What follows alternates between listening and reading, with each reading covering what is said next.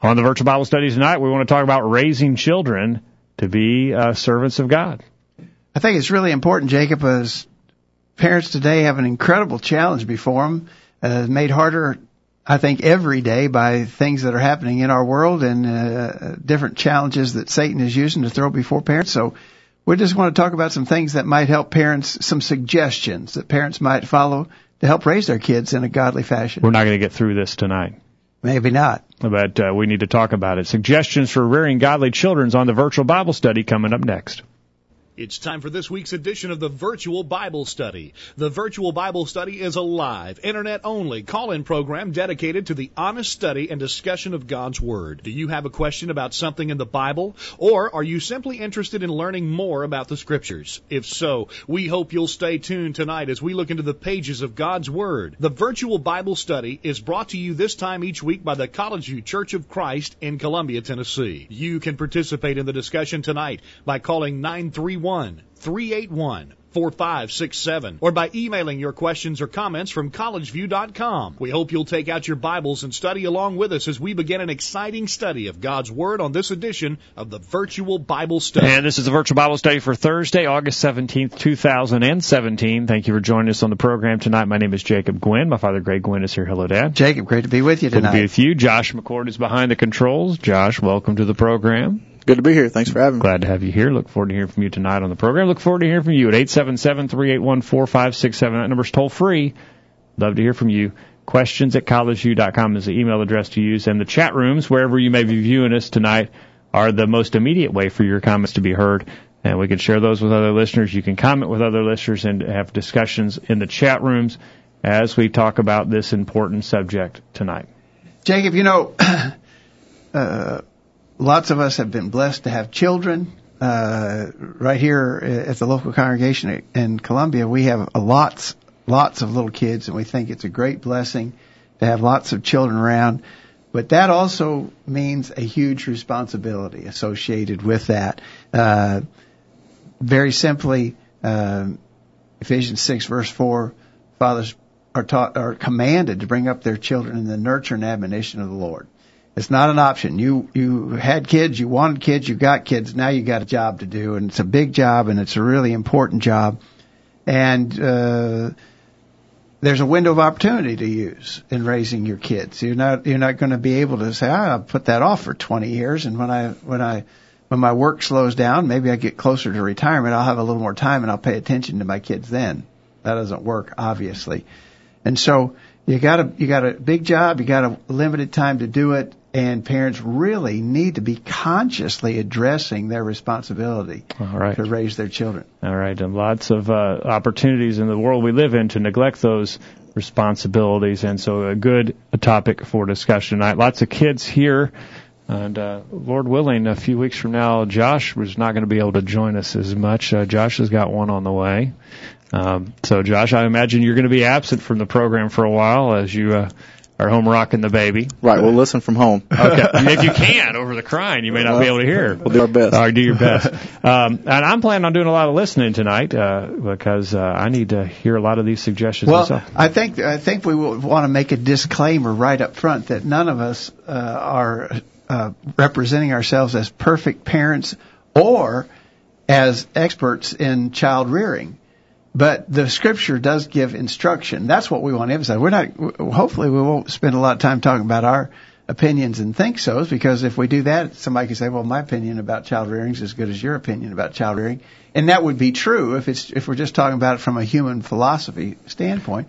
But the scriptures have important instructions. Uh, I, one of the things that I that I've heard people say, you know, so here's a parent and they've got they've got good kids. They grew up to be Christians and they're faithful in the Lord's church. And someone said, "Boy, you're really lucky. You're really lucky that your kids turned out good." And I think that's the biggest mistake to say that that you possibly could make. If if children turn out well, it's not luck. It's the product of a lot of prayerful uh, effort on the part of parents, and and so you know it's not well you were lucky, I wasn't lucky. Your kids are good, my kids are bad, but it's just the, the luck of the draw. That's that's really not true. Uh, and and I think we should disavow that notion altogether. All right. Uh, we want to hear from you on the program tonight. If you have kids, uh, what are some things that have helped you? If you hear your kids are grown, uh, what advice would you give to younger parents uh, tonight? Uh, opportunities for you to comment on the program tonight, and we'd love to hear from you. Again, in the chat room is the best way for your voice to be heard if you don't want to talk, but the best way uh, and the one that we appreciate the most is if you give us a call toll free at 877-381-4567 on the virtual Bible study tonight. Jacob, I came across, uh, we're going to use as a basis for our discussion tonight a bulletin article that I came across several months ago, and I don't even know the author's name. I can't even attribute it to uh, to the guy who wrote it, or uh, but I thought it was really good information and Yep. sort of a springboard for our discussion tonight. This he's got 10 suggestions for rearing your children for Christ. I'm sure you could add 10 more, 20 more, 100 more Yep. suggestions, but we're going to deal with these 10 and I think it's a pretty broad base that will give us a lot of things to talk about. But notice suggestions for rearing godly children or suggestions for rearing your children for Christ. That's got to be our goal. That, that's got to be what we're most interested in. Number about. one priority. You know, it should not be, well, I, I want to raise my kids and make sure that when they're adults, they have good, high paying jobs, you know, upper middle class kind of living standard or, uh, I want them to be successful in the business world. I want them to make a lot of money. I want, I want my children to be popular, you know, have lots of friends and all those. Those can't be our priorities. Our priorities has have to be to raise our children to be God fearing people. The problem is, it's very easy for those priorities to shift and uh, Yeah. and, and begin the, the career or the athletics. I want them to excel in athletics, or I want them to, you know, have a great social life. Those kind of things can they pop up and they can uh, easily steer our focus away from the number one priority. Yeah, I think we'll probably have a lot of places to talk about this, but you know, the, the chances that I'm going to have a kid who cro- who grow up to play Major League Baseball is almost incalculably small. There's almost no chance that a kid would grow up because you think of all the kids who, for instance, play Little League Baseball or or or other equivalents of that. Of all the kids who play Little League ball, how many of them you think are going to make the majors? Yeah. Effectively, none of them. Zero. Yeah. But you see parents who compromise spiritual things in order to get their kids into the little league uh, ball games and tournaments and so forth. It seems to me like it's so crazily misplaced. But like you said, it's it's it's a it's this the problem of letting our priorities become skewed Yeah. and, and and sort of losing focus. misplaced and uh, misdirected. And it it's not just limited to children; it's every aspect of our life we can get our priorities out of whack. But especially this important topic.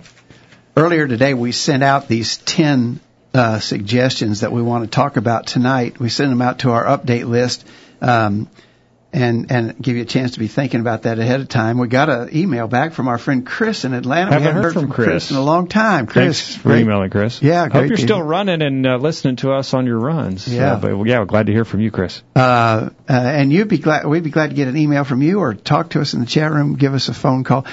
But you would have gotten this update earlier today if you were on our update mailing list. How do I get on that list? Send us an email to questions at collegeview.com. What do I put in the subject? in the subject line say add me to the list. I think we, I got it. We talk about that every Okay. week, but uh, we want to keep people advised how you can get in. Send us an email to that email too if you have a question, uh, something you'd like to hear discussed on the virtual Bible study. Right. We've not get we- we've not been getting as many requests that way as we typically do because every so often we like to have sort of a what we call a smorgasbord uh, Those are- uh, program, and we haven't had one in a while. But we need we need you to send us some suggestions of things you'd like to hear discussed Like, on the virtual. I'd like to. Maybe you already think you know the answer. Not you don't have to be like, oh, I don't. I need somebody to tell me the answers. Maybe you already know the answer. Why not send it in? It would be a good, uh, a good maybe topic for uh, Exactly. that program.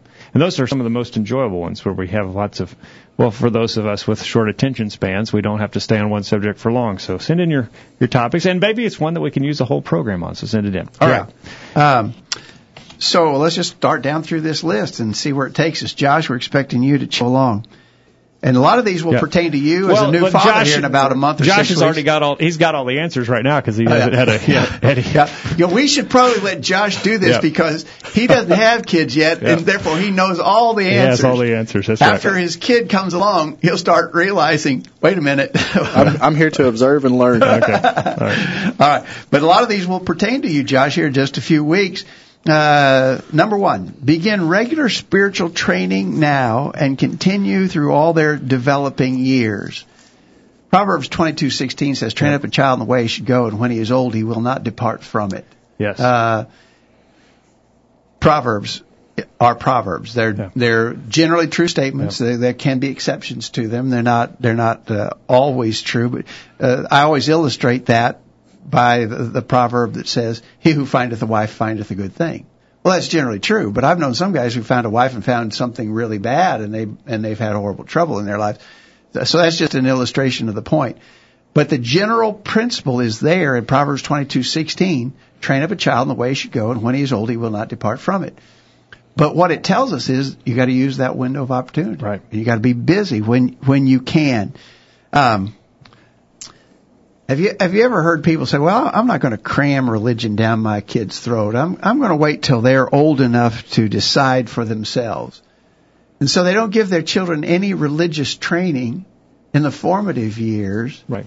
and then they expect that they're going to be able to when when they reach a point where they think they're mature to make their own decision you- they you think they're going to change or or be interested in spiritual things when you gave them no no training in that regard it's just ridiculous Yep. i'm going to wait to teach my kids to brush their teeth until they're old enough to decide for themselves i'm going to wait to teach my children personal hygiene bathing i'm not going to bathe them and i'm not going to ask them to bathe until they're old enough to decide whether they want to or not Or the the the alphabet, the that reading. read. I'm not going to make them read because now they may decide they don't want to read. I'm going to wait till they're old enough They'll to decide. resent me for making them read at a young age.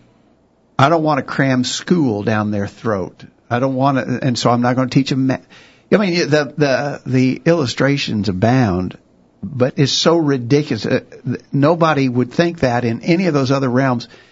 Why would you think that about religion? In fact, you know, a lot of people today are trying to teach their kids these things that would you know, waited till school. You know, they're st- teaching them before they even get to, to excel in their reading and and their Yeah, a lot of kids, a lot of kids are going to kindergarten. They can already read. because parents want them to excel, so they're Yeah. starting them early. Well, Yeah. why wouldn't we do the same thing with spiritual in spiritual matters? Exactly right. And I, and and so again, early, Josh, uh, when when your baby comes, you, need to start making your plans. How you going to teach this baby spiritual things because it it starts right then. Starts right early. then, yeah, can't wait. Uh, Dwight in the chat room says we need to teach our children starting at an early age. We also need to teach them as they get older, first in all aspects of life.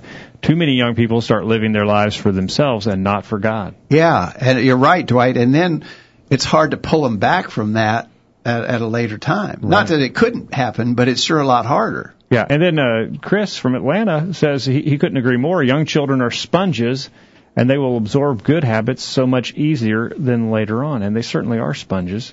Anyone with kids can, uh, will tell you that uh, the young kids learn they're learning things that you had can't even imagine they would be paying attention to. you know they and and this is not bible uh, it, it confirms the bible child psychologists tell us that those first 3 years especially of a child's life they those are incredibly formative times in the way a child thinks and acts that will last for a lifetime and so that's not to say that a, that a person who wasn't taught when they were a child wasn't taught godly things couldn't learn them and make a decision for God later. We believe that that's definitely possible, and we know lots of examples of people who did. But why would you want to take that chance with your child? Why would you? Ah, I'm just going to wait and let them decide for themselves, because then you're you're the, the odds of that happening are really small. Eight seven seven three eight one four five six seven. Questions at collegeview.com. We're talking about suggestions for rearing godly children tonight on the program. We're going to get a break and get your thoughts. Don't go anywhere. The virtual Bible study continues. Have you checked out all of the resources on collegeview.com lately? Check it out now while you listen to these important messages. The virtual Bible study will be right back after this. Hi, I'm Wade Shelton. In 1 Peter 3:15, the scripture says, "But sanctify the Lord God in your hearts, and be ready always to give an answer to every man that asketh you a reason of the hope that is in you, with meekness and fear, You see, we believe here at College View that we should be ready always to give an answer to every man that asketh. And I believe that we are dedicated to this cause. That's why we here at College View bring you the virtual Bible study each week. Our hope is that you will join us each week here on the virtual Bible study in hopes of strengthening your faith, so that you will be ready always to give an answer to every man that asketh you a reason of the hope that is in you. Please join us here every Thursday night on the virtual Bible study. I know that it's worth an hour of your time. Here's some quotes worth pondering. Words are windows to the heart. Reprove a friend in secret, but praise him openly. The highest reward for a man's toil is not what he gets for it, but what he becomes by it. Think right, act right. It's what you think and do that makes you what you are. Man, wish I'd said that. Quit checking your email. The commercials are over and the virtual Bible study is ready to roll. Take it away, guys. Back on the program tonight as we talk about rearing godly children and suggestions for accomplishing this important task and uh, how important it is and how quickly we can lose focus on it. And this, uh, hopefully, tonight will cause us to have a renewed interest and focus on our important task of parenting. This, the, again, we're following suggestions for rearing your children for Christ, a bulletin article we came across several months ago. Don't even know the author, but we think he's hit on some key points. Yeah, whoever he is did, or, or she is, did a great job. Number two, clearly demonstrate to them at all times that God is the most important thing in your life by never allowing other things to interfere with the worship and work of the Lord. Uh, the, the article gave a, a reference of Matthew 6:33, "Seek ye first the kingdom of God and His righteousness." Right, right. And we use that verse so much because it is a verse that talks about keeping priorities in place. But this is especially tr- demonstrate to them. Now, I should be demonstrating to others, to my my brothers and sisters in the local congregation, to my neighbors, my my people I associate with in the community. I should be demonstrating to them that God is the most important thing in my life. Uh, uh, uh, uh, we all fail in that from time to time, but we should be trying our very best to make make other people who know us understand that about us. I'm going to tell you something. There's nobody that needs that influence more than our kids. Mm-hmm. And there's nobody who will see inconsistency in us more clearly than our kids will see. Uh, so here, I'm going to, I'm going to, I'm going to be at every church service. I want to be at every Bible study, and I do that, and I do that, and I do that, and I do it a hundred times in a row.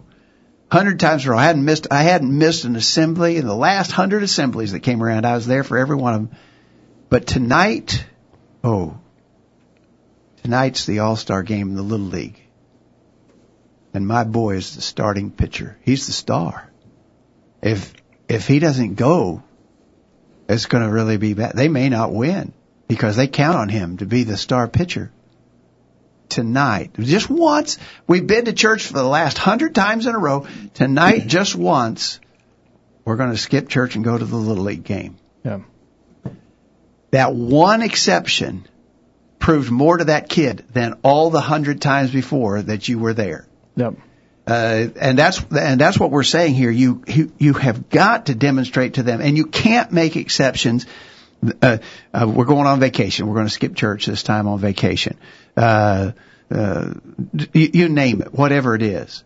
The kids will learn from those exceptions you make more, quicker, faster, more effectively than all of the other things that you do.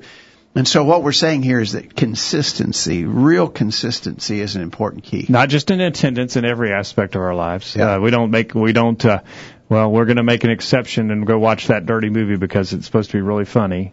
Yeah. Or we're going to go, uh, to this place that we wouldn't normally go, um, because, well, these, these extenuating circumstances. No, we've got to have a hard line and, uh, and be consistent Yeah, in every yeah. aspect of our life. Josh? Josh. Yeah, I was thinking of maybe the opposite side of this. A time when I was young, when my dad was called into work on a Sunday afternoon. He worked maintenance, and a press had broke down at work, so he was called in, and I was outside playing in the yard, and he came home at 5:25. We typically had to leave at 5:30 in order to make Sunday evening services. I was probably seven or eight. I thought, man, we're not going to have to go. I was having fun. He said, no, get ready. We're going. Even if we show up late, we're going to, we're going to make it there. And so that, that stood out to me more Sure. than if we would have not gone. If he said, well, we, we might be a few minutes late and we'll just not go. That stood out to me more. And, and so Matthew 6:33, seek ye first. The, for the first things first, you know, he, Yeah. we might have been a few minutes late, but we're going, we're going to make it there. Yeah. So that stood out to me. And and that that consistent pattern will register with kids a lot when they see you even going to extra effort uh, to be there. When it'd be easier to not go to the trouble. That that teaches those teach those teach powerful lessons, and they learn them at an early age. And and we got to be consistent. And Josh, you know, one thing we need to work on is our language with our kids too. As a kid, you thought we don't have to go. Mm-hmm. And when when the kids say we have to go to no, we get to go to We get church. to go. And Yeah. when it's not a it's not a drudgery or an obligation, we need to show them that we're excited about serving the Yeah, Lord. exactly right. All right. All right, what uh, what does Chris say there in his email? Chris says it saddens me when I see parents allow worldly things to keep th- uh, them from worship. I know a few couples that either the husband or wife will take one of the kids to a softball game during Sunday morning worship. They try to and justify it by saying it is okay because they were back at evening service. What a terrible example and message to send to our children that softball takes priority over worship. Yeah. Well, it does. Yeah, I mean, that's the facts of the matter. You just said it did, and you told your kids that, Yeah, and they're going to remember that when they get older. yeah. And yeah, okay. Um, Dwight in the chat room says our children are the most important thing we have in this world. We do so many physical things for them. We need to equalize that with spiritual things. It, equalize or even uh, maybe even make it so much more important than the physical things. Uh, you know, not just equalize, but actually emphasize the spiritual thing. I think you're right, Dwight. And uh, back to your sports analogy, and and, uh, and Chris touches on it here as well. Uh, you said at the beginning of the program, probably no one listening here is going to have a child that makes it to the major leagues, or even makes it to maybe high school or college level. Um, so, but there are certainly values and uh, benefits of athletics and other activities such as that. But we need to understand that we're in it not for hitting it big in the big leagues, but we're in it for what the le- lessons the kids can learn. That's why we put them into the sports or the other activities, is because we want them to develop and learn lessons. Well, there's a lesson. That, that's why you have them in ball. One of the reasons you have it is so you can teach them the lesson of priorities. Yeah. And so don't don't miss on the opportunity. Um, one time I got criticized by someone. You, it was actually about you, Jacob. You were in Little League Baseball, and they had a Wednesday night game. In fact, the game several times games ended up on Wednesday night. So I would go with the rest of the family, get ready to go to, go uh, at normal times to church. I would stay with you at the ballpark until the very last minute. I'd snatch you out of the game. You'd change clothes in the back seat of the car, and we'd get to church on time. Somebody said you shouldn't do that. You shouldn't even go. Uh, you know, well, I mean, I suppose there's a judgment call there, but I think that was teaching a lesson. We'll play ball when we can. We'll play ball as much as we can, but when it's time to go to church, we're going to go to church. Right. We've got to be consistent. Right, right. That's right. And it was a very valuable lesson. All right, we're going to have to hurry, Jacob. Oh, we are Okay, not let's going to go. get done. Number let's go to three. number three. Let their early memories include daily readings of the of, of Bible stories and Bible discussions in the family circle. And the author of this uh, references, I think, a powerful example for us in 2 Timothy chapter 3. The apostle Paul makes reference to Timothy's mother and grandmother. Uh, let me get my pages to turn for They me here. 2 Timothy 3 verse 15. He says, verse 14, continue thou in the things that which thou hast learned and hast been assured of, knowing of whom thou hast learned them, and that from a child thou hast known the holy scriptures, which are able to make thee wise unto salvation through faith which is in Christ Jesus. Timothy, I, you'd be hard pressed to think of a more exemplary Christian referenced in the New Testament than Timothy. He was outstanding. Uh, had and- no one else like-minded as Yeah, the young yeah. man Timothy. yeah, he, he said, I have no one uh, uh, like-minded. Let's see, where is that? Uh, anyway, uh, but his mother, uh, Paul says in 2 Timothy 1, verse 5, I call to remembrance the unfeigned faith that is in thee, which dwelt first in thy grandmother Lois and in thy mother Eunice, and I'm persuaded that in thee also. So, you know, here's Timothy. He, he turns out to be just a fabulous, young, energetic, evangelistic Christian. Did that just happen by chance? No, he, he- was taught from a child Yeah. and and that's what we've got to do. And so when our when our kids think back, they should think about spiritual activities that we engaged in. N- Not only Bible studies at home, but uh, maybe attending gospel meetings, Right. uh, uh, doing special things, of acts of service, and so forth. But the, kids need to think back as far back. You know, I, I don't know. I, I don't know. I'm sure it's different with every person, but how old is a person? How far back can you go in your mind and remember? How old were you when you have your first recallable memories? Well, I don't know. You know, I don't know. I don't remember a whole lot when I was five or six, eight, ten. But I'll tell you, those those instilling those things, and you wouldn't wait till you're seven or eight to start instilling those principles in kids. All right. Let us know your thoughts. Eight seven seven three eight one four five six seven. Chris has great advice. I know a couple that has done this with their child from the beginning, and now at only four years old. She already references Bible stories to her parents and others. And again, talk about Chris mentioned them being sponges, and um, we need to uh, make sure we're setting aside. The problem with our society is there's so many distractions. There's so many Oh. things. I think that's one of the things that makes it a greater challenge for parents today. Uh, my generation was the first generation to grow up with TV. Uh, I can I can actually remember when we got our first TV. That was one of my early childhood memories because I was pretty young, but I remember the first TV. And so people older than me, they never had that distraction. Parents were raising kids without the distraction of TV, the internet, and all of that, cell phones, smartphones. Now all those distractions are there. That's just making parenting harder. Absolutely. Um, and so we got to be on guard. All right. Uh, and, uh, you know, folks uh, aren't uh, having to go out and uh, work in the f- in the fields to make the, you know get enough to eat. They're not having to go wash their uh, their laundry in the creek. Um, there's so many uh, time saving uh, pleasures that we enjoy in the society we live in, but what where's all the time gone? Are you running to you running nonstop until it's time to fall over in bed, or are you setting aside time uh, to study the Lord's Word together with your children? James says, "What is one of the reasons uh, that uh, God regarded Abraham so highly and chose through him to bring the Christ?" He references Genesis 18 verse 19, "For I have chosen him so that he may command his children and his household after him." To keep the way of the Lord by doing righteousness and justice, so that the Lord may bring upon Abraham what he has spoken about him. God knew Abraham's uh, character, and it was one of uh, of instructing his children. Exactly right. And uh, in fact, uh, we're told in the, in Deuteronomy that uh, that is a, a task that uh, that God expected of His people in those days. Uh, that uh, they were to be teaching their kids as they were uh, going about their daily lives, and um, I'm afraid that we are falling down on that many times. Yeah, um, I think you're referencing Deuteronomy six, 6, verse 6 and 7. Yep. The, these words I command you today shall be in your heart.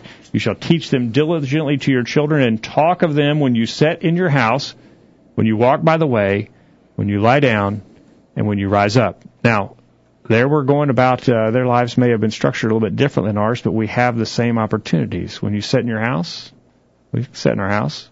Are we watching Well, what we usually just sit around the house is watch TV or play on the computer or smartphone, and we don't talk to each other. We don't communicate. Oh. So we're missing out there. Yeah. When you walk in the way, we don't do a lot of walking, but we do a lot of riding in the way. We're in the car a lot in this society. Right? and now the kids can watch their videos in the car. or have the radio on. Yeah. How about turning it all off and talk? Yeah. You got a captive audience there. Your subject, uh, your your your students are at your disposal. Be talking about them while you're in the car. Uh, when you lie down and when you rise up, every aspect of our life, we ought to be looking for opportunities to speak about God and His will uh, to our children. Yeah. Uh, and then um, this is actually the point we're talking about. Point four: Give them their own Bible even before they can read. Read to them from it at home. Have them take it to church services. In their preschool years, have them begin a lifetime habit of regular memorization and review of important Bible verses. Psalm 119, ver- uh, verse 11. I'm having trouble with my pages. It must be the humidity tonight. Uh, Psalm 119 verse 11, Thy word have I hid in mine heart that I might not sin against thee. Yep. Uh, and verse 16, verse 16 says, I will delight myself in thy statutes. I will not forget thy word. Yep. That's what we want our kids. That's what we want for our kids. And, Yep. And, And- and, and it needs to be more than just what we get at Bible classes at church services too. And I think that's, that's hard for parents because there, there is so much demand on their time. But we need to spend some time every day and not just when we're rushing to church services, have them scribble, fill in the blanks on their, in the car on the way to Yeah. church service. If it's just if it's just happening at church services two times a week, Josh, you're a teacher. I teach here. You do as well, Dad. If it's just happening at services, it isn't going to work. It, it, you might as well just hang it up. It's not I, I got to tell you, when you do teach the kids classes, it is pretty disappointing how often you find out that they have not looked at their lessons and they haven't prepared them. That it has, And, it- and it becomes, I mean, it, it's, it becomes pretty obvious in the comments they make and some of the things they say that they have not been preparing for class.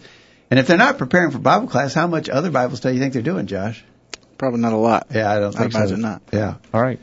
All right, let's. We need to grab a break, Jacob, and, and then we're going to hurry on when we when we get back. All right, we're going to talk uh, when we get back uh, about some more suggestions for rearing godly children. And lots to talk about. Don't go anywhere. We'll be back right after this. Now you can listen to a podcast of a recent sermon every week. Find out more at collegeview.com. There's more of the virtual Bible study right after these important messages. This is Greg Gwin with this week's bullet point. There seems to be a lot of confusion in the Lord's body concerning the grace of God. We believe that a lot of error has been taught on this subject. It was reported that a preacher made the following statement, quote, We are not saved by the right stance on any doctrinal issue, but rather by the grace of God. Do you get it? He's saying that it doesn't matter what you believe or practice on any biblical subject, God's grace covers all. We deny it. We've often said that grace is the unmerited or unearned favor and love of God. That seems to be a fair and accurate definition. Now let's be sure we understand it. Consider this example. I make the following offers to two individuals. Number one, wash my car and I'll pay you five dollars. Number two, come to my house, I'll give you five dollars. Is there any difference here? Of course there is. If you don't think so, just ask the first guy who had to wash the car to earn his five dollars. But fella number two received a gift. The first fella received pay for meritorious work. The second fellow receives a gift on the basis of meeting a simple condition. Come to my house. Number two does nothing to deserve his five dollars. It is a gift, but he must meet the conditions to receive it. Salvation is the product of God's grace. There's nothing you can do to earn it, Ephesians 2, 8 and 9. However, there are conditions you must meet in order to receive it. Romans 10, 9 and 10, Acts 2, verse 38 and so forth. So then, yes, you must be right in matters of doctrine in order to be saved. These doctrinal matters are God's conditions in order to receive His gift. It's still a gift, not earned. Salvation is by God's grace. That's this week's bullet point. Think about it. Hi, my name is Hunter. I'm 11 years old, and I love listening to the virtual Bible study. Missed a recent virtual Bible study program? Listen to any of our past programs from the archive section of our website. Now, back to the virtual Bible study. Back on the program tonight, and uh, we want to remind you this program is brought to you by the College View Church of Christ in Columbia, Tennessee. Our website, thevirtualbiblestudy.com. Check it out. And send us your questions or comments at any time to questions at collegeview.com. We're talking about suggestions for rearing godly children tonight. Um, Dwight in the chat room says, I always like using spiritual songs in the car versus worldly music. My kids loved it when we all sang these songs together. Spiritual music helped bring my family closer to God. Excellent Good. comment, Good. Dwight. And um, uh, my wife sort of stumbled upon uh, uh, something about that those songs and, uh, and and using them as for the memory verses. She's found songs, uh, verses that are set to song, and the kids just they they learn them immediately. Yeah, there And, is uh, a, there is there's something about our our minds that are attuned to we music does hit a chord, I guess you could say. Well, uh, I was giving the girls a bath tonight before I came here, and um, they were singing "All have sinned and come short of the glory of God." Romans three twenty three. They were singing this in the bathtub. I mean, it works. It, you ought to find out about it. So, all right. Uh, James in the chat room says we need significant, devoted daily time with our children doing spiritual things, singing, praying, reading the scriptures, memorizing God's word, actively thinking about and doing things for others in need. They must know it is the most important thing in our lives, so it will influence them to make it important to them. I think it's exactly right, James. Exactly right. Okay. And uh, Chris uh, said Psalm 119 and the beautiful way it instructs us to view God's word. We all, young and old, need to have a Psalm 119 heart. Amen to that, Chris. I agree Thank you. with that too. Exactly right. Okay. All right, let's go quickly. Uh, so we, again, some of this is repetitive, and we just talked about praying with them. But number five on this suggestion list: teach them to pray by having them repeat after you, phrase by phrase. Pray audibly with them daily. Uh, passages like Ephesians 6 verse 18 tell us to pray always with all prayer and supplication. Uh, of course, it warns don't teach them memorized prayers, but teach them to pray by praying with them and praying audibly with them. Um, and it is really an encouraging thing to see little ones who want to pray. They want to pray mm-hmm. when they go to bed. They want to pray before they eat a meal. Uh, they've been taught. That mm-hmm. that shows training, and and uh, it's an important thing. All right. We want to hear your thoughts again in the chat room. Let us know. Okay. All right. No, no comments there, Josh. Still observing. Still uh, observing. Okay. All right. Let's go to number six. Speak often of the joys of serving God. Uh, Philippians 4 4 says, Rejoice in the Lord always. Again, I say rejoice. Sing songs together about this joy, uh, uh, instill in them a longing to go to heaven. I, I really like that point because I have, I have experienced some situations where I think people did really badly in that regard. I've, I've used these, these folks in, uh, uh, a lot of times as an illustration. Years ago when I, when I first began preaching, there was a family in the church that were some of the most negative people I ever knew about the church. It was a big family. It was grandparents and several children and their children, grandchildren. And this family all got together, uh, literally every Sunday after Sunday morning services, they went to the grandparents' house for, for, and ate together. Every, every Sunday. I, I know that. I was there sometimes. I was invited to be a part of that. Was food good? They were really good cooks. Okay. Well, yeah. Uh, How was the company? But the company was depressing because they spent all their time complaining about the church and the people in it. I mean, they were, and they were very negative and harsh and judgmental, and they spoke of those things in front of those grandchildren. Mm-hmm. There were a lot of grandkids, and you know what? None of those grandkids grew up to obey the gospel, become Christians. Wonder why? Well, all they heard through all their growing up years was how horrible the church was and, and how bad the people in the church were. And why would you want to be a part of that? Right. And they didn't. And they grew up and never obeyed the gospel. And, and that's just a sad example, uh, of, of what can happen. We need, we need to be joyful about our salvation, let our children know that, teach them to be joyful about the things of God. All right. All right. Uh, certainly, uh, we need to. It needs to be something that uh, they see as us uh, being uh, fully devoted to and enjoying, and uh, realizing the blessing of. You said earlier, God. Jacob. You know that expression. Kid, every kid does it, I suppose. Do we have to go to church? Right. and that's just that's a great time to tell. Well, we get to go to church. Right. It's a blessing. It's we love it. We Yeah. want to be there. We, what would we rather do? Yeah. Yeah. yeah. All right. Uh, let us know what you think. Add your comments in the chat rooms tonight, or give us a call. Uh, we'd love to hear from those. Maybe those who already have the children gone out of the house. Maybe some things you do different, some things that worked and were successful. Eight seven seven three eight one four five six seven. Time to take your thoughts tonight. um, Chris uh, sent us an email, and he says there on number six, um, he says, when the author says to speak often of the joys of serving God, I would think that the most important focus would be showing them by doing. And when you are serving, don't complain about it, else you are teaching the wrong lesson about serving. Reinforce the lesson by speaking of it, but show more action. I think that's good.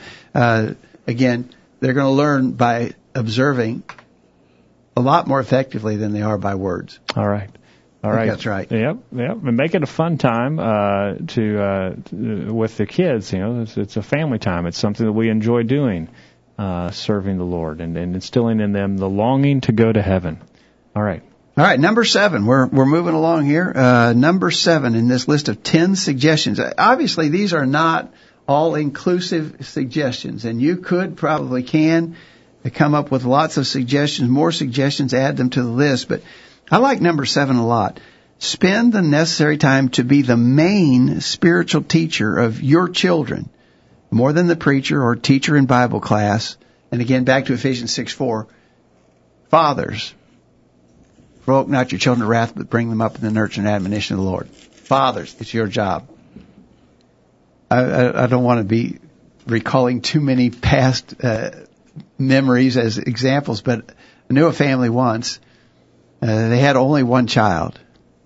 Now this family violated, I think, probably all the suggestions that we've already mentioned, and they weren't they weren't regular in attendance. Uh, they this they, they were not a strong spiritual family at all. And when their boy became a teenager, he showed absolutely no interest whatsoever in spiritual things. I mean, none, zero. And the father actually said to me, I'll never forget it. He said, you know, the elders better do something pretty fast or they're going to lose that boy. I just, I just wanted to, you know, my mouth dropped open. This father was doing nothing to raise his child, but he was blaming the elders of the church that they hadn't done.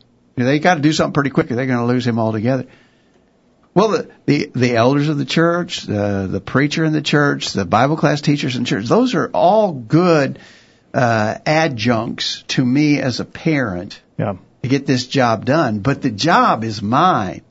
And if it doesn't get done, the blame lays right here, uh, not with, you know, what happened at church. Right. Yeah, I, I, I could get on a soapbox about this pretty easily because I think a lot of parents expect the church to be in charge of that part of their children's lives, you know. And so they are always wanting activities for the young people, you know, this and that for the young people. Well, it's fine to, to, show interest in the young people, but the, the rearing of children is the parents' responsibility primarily. And, and don't imagine that you're going to be able to let that be done by proxy somehow or another. Yeah. Um, it's uh, yeah, it's it's just a, such an important job that uh, is not getting done. Josh, it's going to mean that we've got to carve out time to do that, Right. and it's easy not to, to make that time. Well, and the suggestion is spend the time to be the main spiritual teacher. You know, really, you're going to be the main teacher, either for good or for bad. And, you know, you're going to be raising your children. So if you're a bad example, well, that's what they're going to learn from. Yeah. If you got a negative attitude about serving God, then you should expect your children to Let me ask you something, Josh. Can you see your dad in yourself? Can you I can. you see characteristics of mm-hmm. your dad in yourself? Sure, Yeah, that's what I learned from. that's right. Because it was especially in those formative years that he was the main influence in your in your life as a, as a young boy, and that's true for all of us. Now, if our if our dad for guys, I think it's moms for girls, but if if our parents were not the kind of people they should have been, then in those very important formative years, they were setting a bad pattern that it's going to be hard for us to break out of. I, I've said lots of times, I see my dad in myself in ways that I didn't even like about my dad because that's just how strong that parental influence is. And, and, and parents need to understand that eh, because notice that spend the necessary time to be the main spiritual teacher of your children. Actually, I think whether you spend the necessary time or not, you will be the main Yeah. spiritual teacher of your children. Well, yeah, maybe not a positive spiritual. Right, it teacher. won't be positive. Well, it sort of goes along with what Chris said. He said, "Wow, I agree 100%. Our children will most nec- most certainly be taught about God one way or another. They'll be the one teaching rather than Hollywood liberal pr- professors, etc." yeah. Well, there you go. Thank Thank you, you. Chris, for that. Yeah. And James in the chat room says uh, they must see that doing God's will is a joyful thing for their parents. Even in difficult times, we count being obedient as joyful. And he references James 1, 2, and 3. Consider it all joy, my brethren, when you encounter various trials, knowing the testing of your faith produces endurance, and let endurance have its perfect result, so that you may be perfect and complete, lacking in nothing. And so James gets onto that idea of example as well, is that our kids see uh, that we count it a joyful thing to be able to be servants of God regardless of the circumstances. Okay. All right. Uh, let's grab our last break, Jake. We've got three points to make. We'll make them pretty fast when we come back and go to the top of the hour. But time for your phone call at 877-381-4567. Your question or your comments at uh, the chat room tonight. Don't go anywhere. Go to the top of the hour right after this. These guys are doing all of the talking. We need to hear from you. Call in now. The virtual Bible study continues right after this. Hello, everyone. I'm Britt Haynes. I'm a member of the College View Church of Christ. A lot of people in the religious world today uh, tell us that as long as our heart is right and we truly love God, we can do whatever we want in our service to Him. They say that what we do doesn't matter because God is only interested in our heart. I believe they have it all wrong. True, God is interested in our hearts, but He's also interested in our actions. One reason why is because our actions describe the true condition of our heart. This is what Jesus taught in Matthew 12 verse 34 when he said, for out of the abundance of the heart the mouth speaketh. So I believe that if we are doing whatever we want to in our service and are not serving God exactly like he has asked, then our heart is not right before God. The members of the College View Church of Christ are committed to making sure that both our hearts and our actions are pleasing to God. If you're interested in doing the same, we encourage you to join us for worship this Sunday morning at 9:30 a.m. We're tracking the trends on the virtual Bible study. College freshmen are a lot less religious than they used to be. In the last 30 years, the number of incoming freshmen who say they are non-religious has tripled. 10% of college freshmen claimed to have no religious preference in 1986. Today that number has grown to 31%. It includes those who say they are agnostic, 9%, atheist, 6%, or have no religious preference, 16%. That information is via Lifeway Christian Resources. The Word of God says in 1 Timothy 4 verse 8, For bodily exercise profiteth little, but godliness is profitable unto all things, having promise of the life that now is, and of that which is to come. For he hath said, I will never leave thee, nor forsake thee, so that we may, Lord is my helper, and I will not fear what man shall do unto me. Hebrews 13 verses 5 and 6. The virtual Bible study continues. We're back as we go to the top of the hour talking about uh, suggestions for rearing godly children, and uh, certainly have had lots of good suggestions that are scripturally based. Uh, tonight and some more to go. Dwight says it all starts at home with raising children. What is being taught at Bible class is important but parents brought those kids into the world. I think we teach our kids that making money, having a good education, etc. Uh, we need to look at teaching them about God is as being more important. I think uh, that's good. Is, yeah, we got it. We've got to do that. Dwight, thank you for that good encouragement tonight. All right, let's go real quickly. We got points eight, nine, and ten. Again, we're not saying this is all inclusive suggestions for rearing godly children, but we think they're good ones. Number eight, teach them that lying is one of the worst things they could ever do and punish them firmly if they do. Well, obviously lying is a big problem, and I, for, for some reason, I think even young children are tempted about lying because they they're about to get in trouble. You know, it's easy to tell a lie to try to get out of trouble. So I think that's probably one of the early moral challenges that come to parents is is about not telling the truth. Uh, there'll be lots more moral challenges as kids get uh, grow up but maybe lying is one of the earliest moral dilemmas that parents face. And it's not cute or funny. It needs to be met with uh, correction. Uh, and the author references Revelation 21 verse 8. Notice the list here, but the cowardly, unbelieving, abominable, murderers, sexually immoral, sorcerers, idolaters, and all liars will have their part in the lake of fire, which burn, or lake which burns with fire and brimstone, which is the second death. Now, if our kids decided they wanted to be sexually immoral, we'd put it into that right now. Or if they decide they were going to well murder their brother or sister, and it gets pretty close to that sometimes. But uh, we uh, we we you, but lying that needs to be nipped in the bud just as fast as anything else. Yeah, yeah. And then and then this point gives us the chance to talk just briefly about child discipline. Discipline is so important. It's one of the really hard parts of parenting is to discipline, to discipline properly, to know what to do and how much to do and when to do it. And uh, it, it's, and it's, it deserves lots of prayerful consideration. But the Proverbs, of course, speak a lot about it. Proverbs 29 verse 15, the rod and reproof give wisdom, but a child left to himself bringeth his mother to shame. Um, verse 17, correct thy son and he shall give thee rest. Yea, he shall give delight unto thy soul. Uh, you know, that's, first of all, you, you gotta, you gotta do it. Uh, it's important to discipline them for their sake and for your sake. If, if you don't discipline them, they're going to grow up to be unruly and unsubmissive to authority. But also, they're going to grow up to bring you a lot of grief if, if they weren't disciplined and taught what was right. And so, uh, it, it's a it's a very important subject line. We won't have time to talk about it very much, but the proper discipline of children uh, is is really important. All right. Um, and uh, but as stated above, it's important for them to see you be truthful even when it's not pleasant. So uh, Chris says, give them that good example of always being honest, and we certainly have to do that. If if they see us uh, not being honest, uh, Josh, then why would we expect them to be anything but uh, dishonest themselves? Yeah, like we've been talking about how children are sponges and they're going to follow the example they see. You know, you, you say things in a certain way and then they're gonna they're gonna say that same thing in a certain way. And so if we're living in, in a certain way, and we're talking about lying, the way we speak and tell untruths. Well, they're going to start doing the same thing, just following our example. Yep. Yeah, Yeah. exactly right. Okay. The next one's really important. Uh, train them early in principles of modesty, and you won't have to combat short shorts and scanty tops and scanty swimsuits in years to come. The author references a verse that we often talk about, 1 Timothy chapter 2, verse 9. In like manner also that women adorn themselves in modest apparel with shamefacedness and sobriety, not with braided hair or gold or pearls or costly array, but which becometh women professing godliness with good works. Uh, we've talked on the virtual Bible study before, whole programs on the modesty question. And if you haven't uh, seen those or heard them, you might look in our archives uh, for those. Uh, but this point, we won't, we don't need to dive off deep into the, the much broader subject of modesty.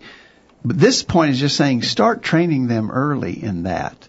Uh, you know, get get them instilled. You know, this this that verse speaks of shamefacedness, and I think that's defined by some lexicographers as respectful timidity. You know, not trying to see how far you can go, how how much you can push the envelope, as it were, in regards to the clothes you're wearing, but but you you, you have a respectful timidity, a shamefacedness, and that really uh, you need to instill that in children very early on. Uh, again, if you wait until their mid-teen years, you're going to have a battle on your hand trying to trying to take that back. Uh, so start early with them on that. Josh, any thoughts? Well, we talked about this on the on the way here about going ahead and starting young with with the way that your children dress and Yeah. get that used to them. So when they see uh, somebody else or, or they're tempted to wear something, they're going to be ashamed and be too embarrassed to wear something like that because they know that's not the norm. That's not what they've been taught. Yeah. I think a lot of parents are letting down on this, and and I, I'm suspicious that the reason why some parents let down on this teaching of modesty is because it makes kids different. It makes them look different. Yeah. And so many, and unfortunately, a lot of Christian parents don't want their kids to be different. Yeah. But uh, stop and think about that for a minute. When you when you see what's happening with young people in the world today, and and what they are doing, the kind of things that they're engaged in, the immorality, the drinking, the I mean, you you just write the list of the things that young people are are heavily involved in. And then let me ask you a question: You don't want your kids to be different? Yeah. I want my kids to be way different. And and so modesty is one of those elements where we can help our kids deal with the fact that they're going to be different. They're going to be different from people in the world. And it's a good opportunity to for something as simple as our dress. I mean, there's going to be lots of things that are going to have to be different, and they're going to have to stand out like a sore thumb on. Why not get them used to that with the way that they dress? When you at a young age, when you're there to support them, Yeah. instead of waiting until oh well you're going off to college now. And by the way, while you're there and you're already looking weird because you're not going to be going out drinking and and sleeping with your boyfriend or girlfriend, you're going to have to start dressing modestly. And good luck with that. 'cause We'll be a hundred miles away, but if there's anything we can do to help, let us know. Give us a call. Yeah, yeah, that doesn't work. does Yeah, it? yeah. I, and again, it's hard to it's hard to take it back later if you don't teach them starting on. I I know when I was a kid, uh, my parents weren't strong on that point, so we we we hung out at the at the city park swimming pool all summer long, and and and you can imagine how people were dressed there. But somewhere along about I don't know, I must have been twelve or thirteen. I think my parents developed a conscience about that which was good. I'm glad they did. And so they said, you can't go to the swimming pool anymore. Oh, that was really hard. Then to take that away, you know, after they'd been letting us do it for so long, Yeah. then to take that away from us, it, it- thankfully it, it worked for in my in my mind. I, I think it worked. They were successful in getting me to change my thinking about that too. But it, I think there's a strong chance it could go a different direction.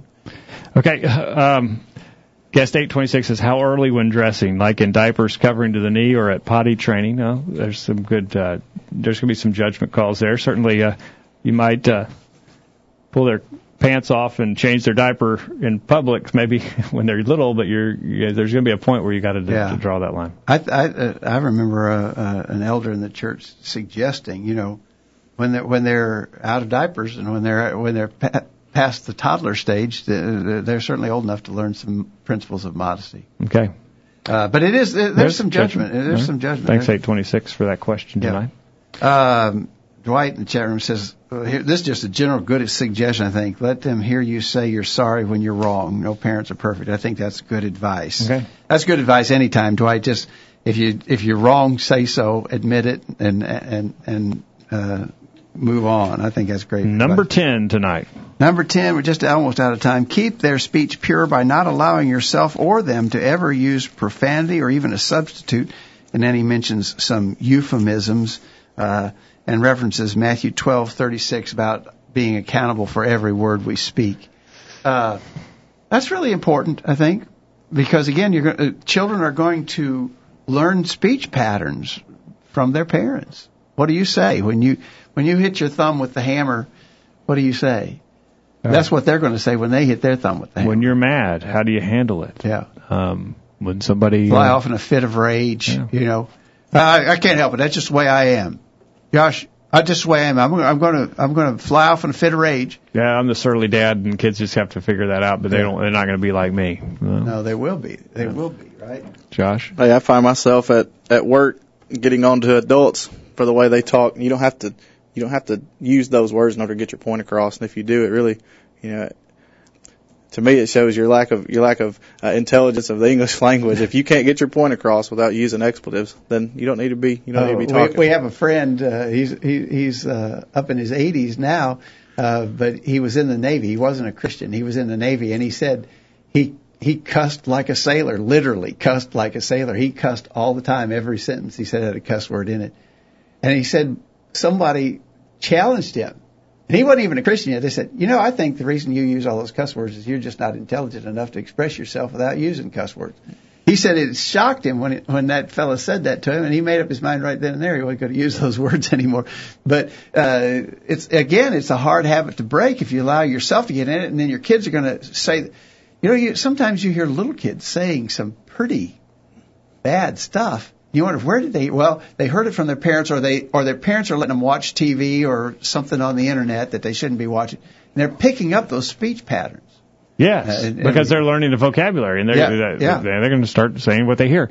Uh, Chris says agreed, and again, they must see this in our lives. When I was much younger, over 20 years ago, and still a babe in the faith, I learned this the hard way. I was home alone with my daughter, who had not learned to speak that long ago.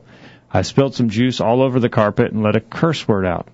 It wasn't one to, uh, and a half seconds later, I heard that innocent child say what I had just said. That taught me a lesson that I will never forget. Exactly. Good, Chris. I think Yeah. that's really true. Yeah, certainly. Uh, but good for you that you had a sensitive heart that that mattered Yeah. to you because I think to a lot of people Yeah. today it doesn't matter. And- And I've even heard people laugh about little kids using bad words.